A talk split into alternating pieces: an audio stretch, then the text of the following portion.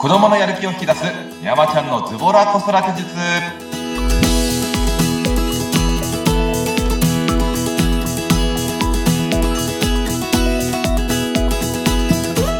皆さん、こんにちは。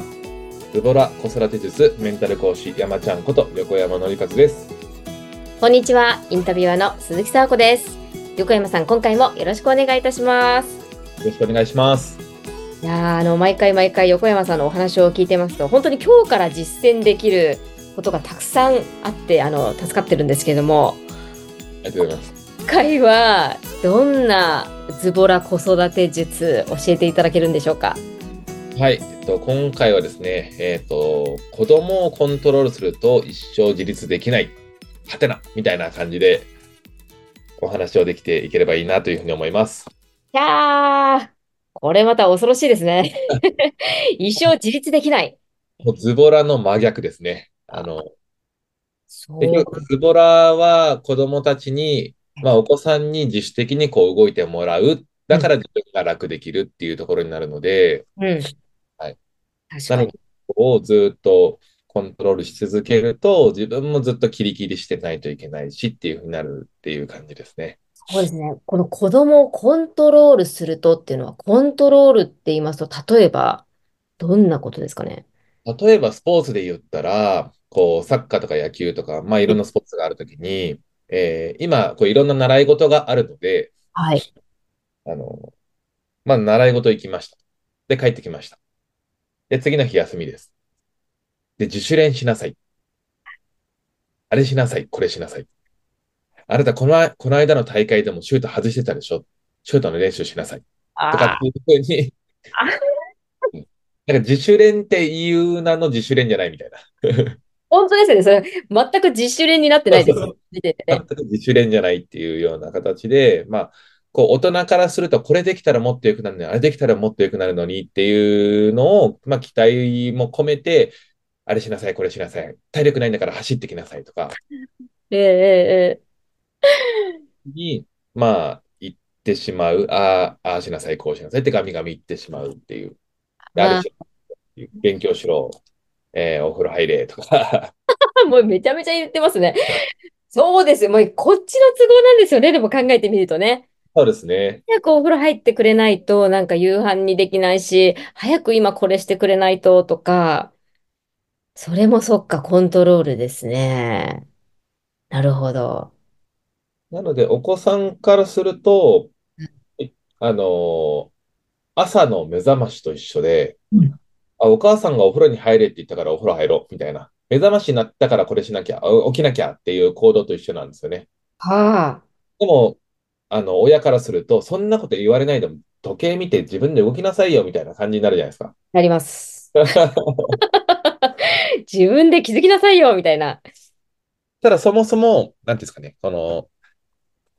えっと、そういう環境をまず作れてるかどうか、何時にお風呂入って、で、その何時にお風呂入ると何でいいのか、そのうん。寝る時間が早くできるから、次の日、朝早く起きれて、で、自分の時間が長くなるから、まあ、勉強する時間とか、えーまあ、ゲームする時間とか、ゲームする時間とかっていうのが長くなるよね。っていう、そのいいことが伝えられてれば、勝手にお子さん動くけど、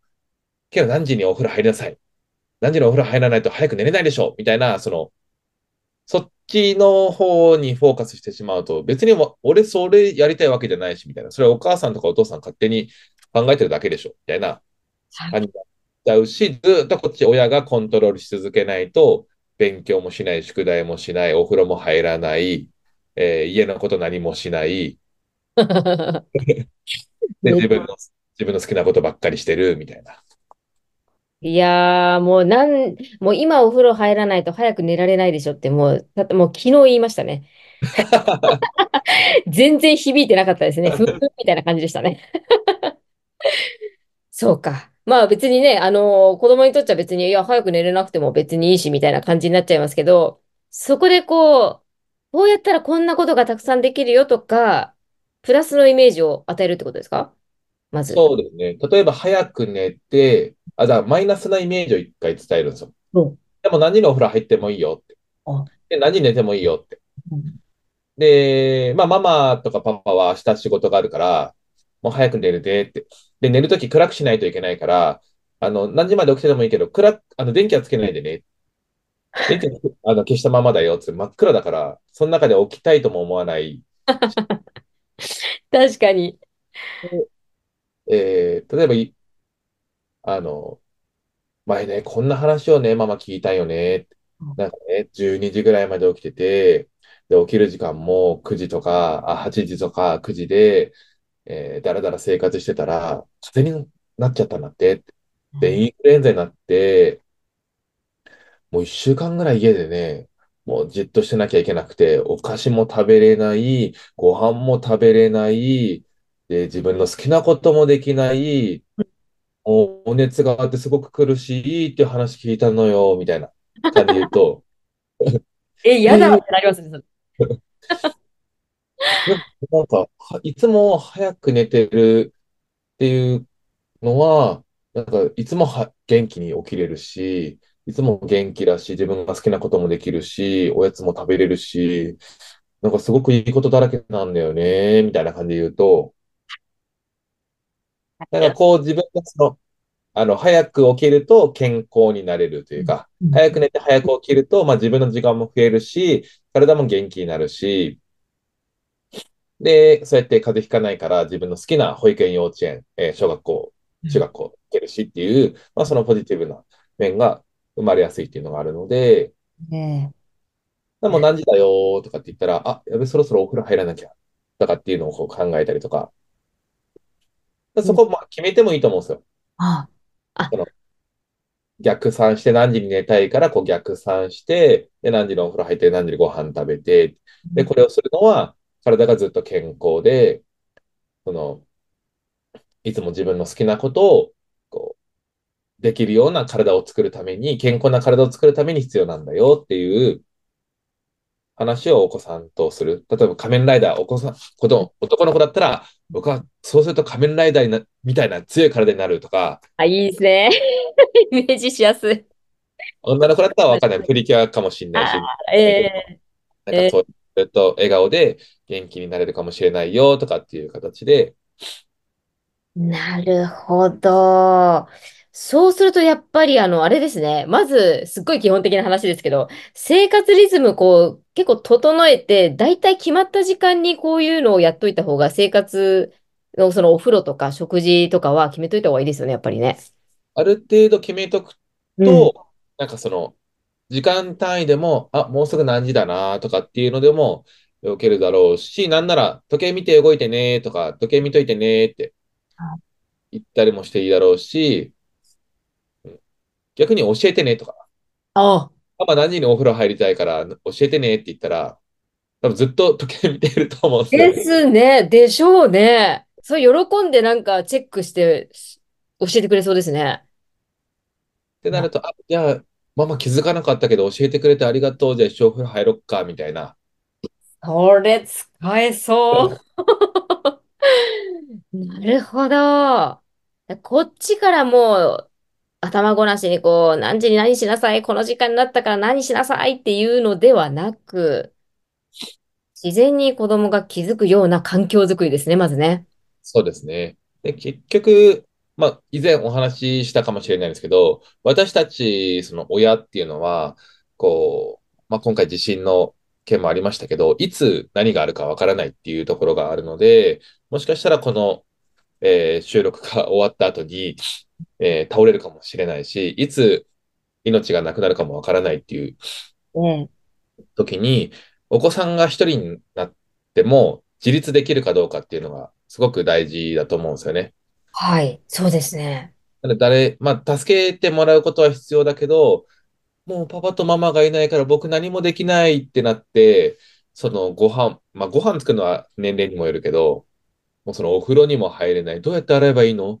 どうやってお風呂、お湯流せばいいのとか、うんうんうんうん。親がコントロールしてたら、確やっぱ何もできないままで、その子も困ってしまうんでうん、親がいなくなったとしても、その自分でえ蛇口ひねったらとか、蛇口こう開けたら水で、お湯出てくるでしょうとか、うん。で自分で、まあ、たくましい人間に育つっていう時には、やっぱりじ親がコントロールしすぎてしまうと、自分で考えなくても、勝手にその行動を親がしてくれるんで、で、そうやって時間も教えてくれるんで、時間見る必要もないし、確かに、生きる力を育まないとですね、そう考えるとね。その小さい時からやっぱ習慣ってつけていくと、こう、大人になった時にそれが当たり前になっていくんで、ん。夜寝る前に歯を磨くだったりとか、えートイレ行く、えーおしっこ行きたい時にトイレに行くとかっていうのは、えー当たり前のようで今まで培ってきた習慣がそうなってるから、そういうふうに動くのであって、確かに。それをどう作るかですね。例えば6時に帰ってくる、で、7時にはお風呂入るっていう習慣を作れば、もう帰ってきたらなんなら、ママ今日もう、あのーすぐお風呂入るねとかっていう形で、7時までお風呂入らないもんねって言って、それが習慣になったりもするので、まあ、同じ行動を何回もこうしていくと、それがやっぱ習慣化されて